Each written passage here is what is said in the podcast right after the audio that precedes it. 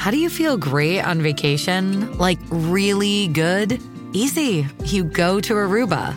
You'll spend your time relaxing on cool white sand beaches and floating in healing blue water. You'll immerse yourself in natural wonder and find your center on an island where things move at your speed.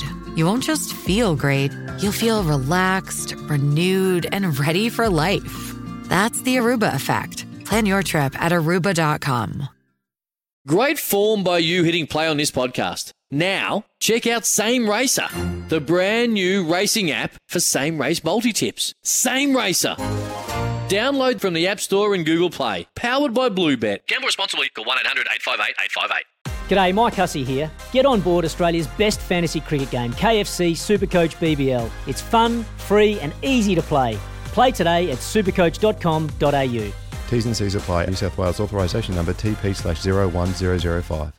Uh, welcome back or to the Macca's Run, depending on which category you fit into. Either way, just wonderful to have you on board for the My Macca's Rewards, which has arrived. Earn rewards with every Macca's Run. Uh, the Harcourt's open line is exactly that. It is open, 1300 736 736 uh, to call. I was uh, enjoying, as I always do, uh, before I head on air, listening to Andy and Gazy discuss an article that was written uh, in The Age uh, this week, and the title uh, of which is why it's time to get serious about an AFL team in the Northern Territory. The uh, the writer of that article is a, a two-time premiership player with the Geelong Footy Club. Uh, he's a proud Larrakia man, the traditional owners of Darwin. He came via Darwin, then through South Australia, and then into the AFL, where he had uh, a phenomenal career with the Cats. It's a wonderful read. It's a it's a fascinating read, and as we talk about when and maybe not if Tassie are going to get a team, the next conversation is well, what about the NT? What about a 20 team competition? It's a fascinating part of the world, the Northern Territory. I've got mates that have gone up to live there for a little while and they've stayed a long while because they love it. Uh, it, it is one of the most unique parts of Australia. And how would an AFL team fit there? And then what it would give back uh, to the game, I think, is a great conversation. So, Matty Stokes has been good enough to jump on to have it. Matty, hello. Hey, mate. Thanks for having me. Hey, thanks for jumping on. Uh, greatly appreciate it. Love the read. And I thought, why don't we follow this conversation exactly how you've put this in the article? I love that you've said, look, there's two arguments here. There's an emotional argument for you, and then there's a business argument. Why don't we start with the emotional? Talk us through the emotional argument for, from your position on why it's time to get serious about an NT team.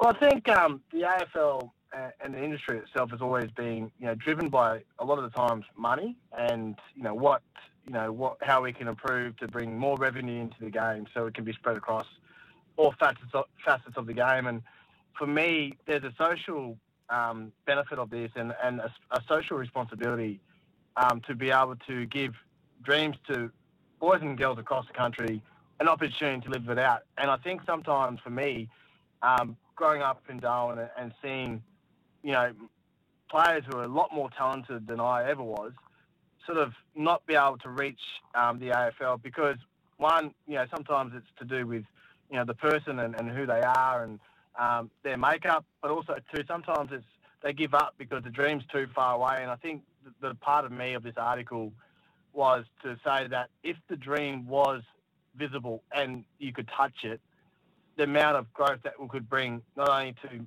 um, you know, the AFL, but AFLW, but also to bringing other people's, um, you know, thoughts and uh, visions on the game and what that means to them into the industry itself. And I think, um, I think that's a, a pretty compelling argument. Uh, how just off the top of your head, it's a hard question to answer, and, and and you can never know everybody's situations, of course, no matter what town you grow up in. Uh, but and I love how you've written your greatest ever team of NT players. So how many for all the Burgoynes or Riolis or, or Longs or, or, or Buckleys um, or Stokeses or, or, or Motlops that we've had, how many have we missed? A lot, a lot, and I think um, I think that's probably that's probably one of my biggest arguments in in writing this. And I, I am biased. You know, I, have listened to Richo talk about Tassie. I've, talk, I've listened to Jack Riewoldt, and I, I hear the passion in what they talk because Tasmanians do feel that. And I'm as a Territorian, um, we're a different breed as well. Um, and you know, I'm really passionate about this, but I'm more passionate about the opportunities that we've lost along that way. And, Mm. um, you know, you think about some of the guys in our game who don't really like the limelight of footy, and you look at Buddy Franklin, Dusty Martin, you know, these types of players, would a, a different type of lifestyle um, be able be enough to be able to get the players that, of that calibre to a, away from the, you know, the, the footy-centric minded people of Melbourne and, and, and South Australia, and obviously with Buddy and City having a pretty good life there. But yeah, I think I think there's been a lot of players missed all over the times, and I think if you spoke to any Aboriginal, if you spoke to any Territorian um, about the journey, you know, I could, you know, rattle ten names off growing up that were a lot more talented than I was, but probably wasn't given the opportunity, or probably didn't, yeah, move away to to, to you know push for their, their dreams and, make it a reality. So. I, I do think there would have been a hell of a lot. I mean, even even if you just look at the Riolis um, and the Stokeses up in, in the in the territory, there's been a massive. There could have been massive. There could have been a lot more of those um, types of names running around the AFL. Yeah, that, that's fascinating. So, what if we, as we continue the emotional argument? I love that you've mentioned AFLW because, and I'll get to that in, in just a moment about what it could do and, and, and what it could provide in that space as well in Darwin. But what do you think it does to, to the city and to the territory? What would it do in your mind from, and we'll get to the business side in just a minute, but what would it do from a community uh, standpoint? I think we've been, and, and exactly like the Tassie argument, something that's their own. Um, You know, Melbourne, you know, get paid an X amount of money to play in Alice Springs and Darwin um, with deals with the government. But to have something to call their own, and I still remember fondly playing, um, you know, with the NT Buffaloes. Um, and we played Port Power when they first came into the league. And I played with Nakia's dad and Brendan Parfitt's dad in that rep team. And I was 15 years of age. And to play against, you know, Matty Primus and um, Josh Francou, um, I still remember Roger James was one of my favourite players growing Yeah. up. And playing against them was incredible to, to be able to have that experience. So the, the, the, the dream to be able to have and see it, and like I said, feel it, um, would would grow not only football but also to the town itself. Um, uh, we have so many communities on the outskirts of Darwin through to Alice Springs who our kids idolise footballers. You know, I've taken Joel Selwood and, and Tom Hawkins up to East Arnhem Land and, and gone through that and Yeah. You know, they don't even know Joel Selwood's name. They just call him number 14 um, because of the passion that they have. Love it. Um, and, you know, and that's the, that, and for me, that's the biggest part of this argument. It's like um, we constantly talk about our social, you know, responsibility as a game to make sure that we um, cater for everyone. Mm. Um, and I think that's a beautiful thing about our sports is that anyone can play this, male, female, or whatever your size. You know, whether you're me, you know, very small, or you've got Brad Ottens, who I live with and talk about in the article. Um, there's an element of being able to give the opportunity out there for everyone, and I think it's probably one of the things we're missing. You know, the Kimberleys is probably you know close to Darwin in the sense of, um, you know, the distance. So that would then liven that place up, and the amount of talent that's in that place in Broome and uh, Weeper and all these places, it, it's incredible. So. Um, you know, we talk about the NGAs at the you know the AFL level and Mm. the investment that we've put into that. You know, this would be another investment, but it's also too it's a footy centric. It's a it's a footy state Yeah. um, or territory, um, and they're footy mad. Um, and from an AFLW point of view, how big would that be um, at, at, a, at a grassroots community level? As again, if, if you can see it, you can be it. And, and it's one thing to see it on television, but to see it in, at your- at your doorstep for young uh, women and girls in, in, in the NT, what does that look like and what does that mean?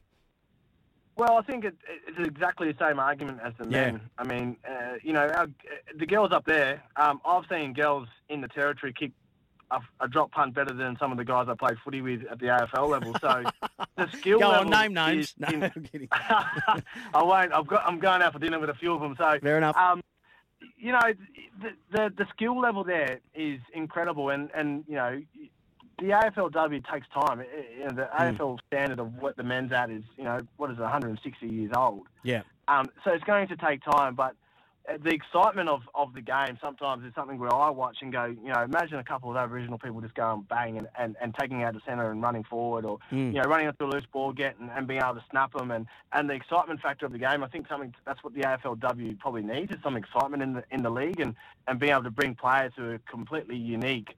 And that's where the territory and, and the Aboriginal communities could be able to um, help the AFLW benefit, but also to being able. I've got three sisters, and you know, um, all three of them could kick the footy, um, Mm. and, and one in particular. And and what would have she done with her life if she had a, a goal to be able to play AFL footy? It's um, you know, those are the stories, and and um, uh, those are the opportunities that you can create Yeah. um, by putting a team up there. So, Matty Stokes, what's what about the business argument? Because this is uh, this is a dollars and cents multi-billion-dollar industry. So, the first things that come up i- is there the corporate backing to pay it? What about the stadium? How much does the government or the, the territory government need to put in? Uh, the business argument. Mount that case for us.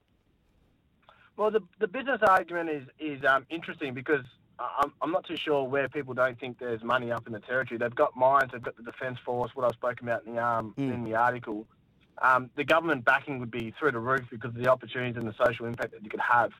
Um, and there's also too, you know, we've had Inpex up there for the last, you know, 20 years, and, and that's been uh, been amazing for, you know, job opportunities and security for Territorians, uh, particularly in the Darwin region. Um, the mines that are, you know, activated up there at the moment with BHP and Rio Tinto, um, you know, I think there's about nine active mines, and I think over the next probably three or four years, I think that that, that mine number goes from about nine to about 83. So the the, the money and um, uh, the revenue that would be coming through those mines would be huge, and they'd all be looking for something to be able to sponsor locally to be able to get their branding out there even more. Um, so there is an argument. I, I wouldn't have thought that there'd be much difference between the money in Tassie than there is in in, in Darwin. Um, and like I said in the argument uh, in the article as well, China is only that. You know, I'm not political in any way, shape, or form, so I'm not trying to um, chuck China into this. But the, the China market that we try to get into with the AFL is right there, and, and, and it's the closer to, to, to Darwin than, than it is to, to Adelaide, where they sponsor Port. So the opportunity to be able to you know take it, including Cairns and uh, you know the North Queensland um, and Cape York. Um, Alice Springs in itself has you know mines all around um, you know the outskirts of Alice Springs. So I don't think that's a, a particularly um, uh, dangerous situation when it comes to the finances of, of the game. And I think the social impact. I think there was a, a, a study done into this that the ma- amount of money that could generate for the territory would be you know you know you're talking hundreds of millions of dollars. Um, Yeah, I think you're, I think you're, you're, you're, of- quoting that study there that's saying uh, about half a billion uh, dollars in the report uh, from Bastion released midway through last year, outlining the realistic business case for a team. The economic benefit to the territory could be 559 million, and and there has been a task force in, in the in the article you wrote. NT Sports Minister Kate Worden uh, has recently told the ABC a team could tap into sponsors who who wanted to have that that social impact as well. So. Um, what about in terms of naysayers, Stokesy? Before we let you go, these are the arguments. Well, the climate won't work for footy at that time of year because they play their cricket and footy seasons in reverse. Um, no one wants to live there. Uh, those are the things that are going to get thrown up uh, from a naysayer point of view. Uh, Knock those on the head for us.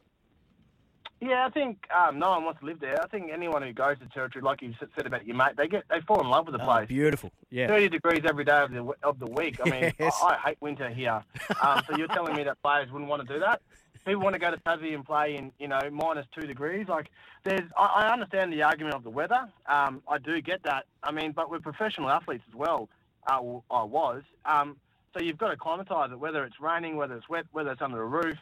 Um, so you know that argument, I, I do get that. You know, the Cairns spectacle the other night was pretty bad. Um, but you, you know, maybe you choose that, you know, that certain times of the year. Dry season is the best time of the year um, in Darwin, and that is Yeah. June, July. Um, so And you so that- can always that you can always out. put a roof on a stadium, Stokesy. You can always put a roof exactly on it. right. You know? I- think the the the the, um, the cost of a, a actual uh, a boutique uh, stadium is there. It's got to about three hundred and eighty, you know, million dollars. You know, surely the AFL can chuck another hundred million, put a roof on there, and make sure that uh, the stands a little bit better. But I think, you know, no one wants to live there. I, I, I disagree with that notion. I think there's a lot of people who don't actually like living in Melbourne and Adelaide and Perth who who don't like the atmosphere that footy brings with that. And that's where I went with the argument of, you know, discussing about the opportunities of living a really beautiful life. I mean, look at Jeremy Cameron. Jeremy Cameron's in the boat every day. Yes. Fishing. Danger, What danger as well. He does a fishing show. Imagine how much they'd love doing it up there. Uh, I mean, they're the opportunities that you draw um, of the uniqueness of footy. And I think for me, footy has become very robotic. You know, our players, the way we Mm. talk to the media, the way they present themselves, Darwin would give a unique um, lens and be able to create an atmosphere where players could actually be players and they could then enjoy their life, um, be professional athletes at the same time, but yeah, have a uniqueness of living in a territory which, you know, I, I am biased, but it's a bloody great place to live. And, Yeah. and I couldn't have thought of think of anything better um, than to play footy up there. I think the humbug of um, the tickets might have been um, might have been a bit too much to to bear of family and friends all asking for tickets all the time. But um, in saying that, I think yeah, I definitely think it would be a beautiful lifestyle to be able to be a professional athlete up there. Hey, mate, it's been great to chat to you. Thanks so much for coming on and, and just uh, putting a voice to the, a really well written article. I loved hearing Andy and Gazy discuss it, and to have you on to, to talk through us in a little bit more detail is greatly appreciated. Go and enjoy your dinner. Thanks so much, and we'll see how it happens. Uh, just quickly, your timeline. I'm imagining it's not right now, but are you thinking 10, 15? I think 10 or 15 years is really realistic. I, I'm, I'm one of those people who don't believe that our actual talent pool isn't up to another team just yet. But I think with the planning of being able to execute this, I think 10 to 15 years. I think Yep. the task force with Peter you know, Jackson in there, who's very experienced when it comes to footy, and someone like a Lewis Martin, who obviously with Channel 7, they understand that this is not an overnight thing. So Yep. don't think for one second I'm saying two years' time we're going to have a team there. It, it wouldn't work. We need 10 years, I reckon, minimum to be able to put this into place and, and, and get the plans right so we can succeed. And in the same time that you can make that, put that date and circle it, you can set up all the academies and the pathways to make sure that's all filtering up in the right way. Hey, go and enjoy your dinner, Stokesy. Thanks so much. Greatly appreciated. Uh, thank you very much. Uh, Matthew Stokes, two-time Geelong Premiership player, proud Larrakia man, traditional owners in Darwin, of the land in Darwin, and, and, and a fantastic conversation and insight from the emotional argument and then the business argument that he's thought through. Read that article on there. Uh, it's really well worth it as we look to uh, fix, and, and what a 20th team does to fix the fixturing woes that we're currently experiencing.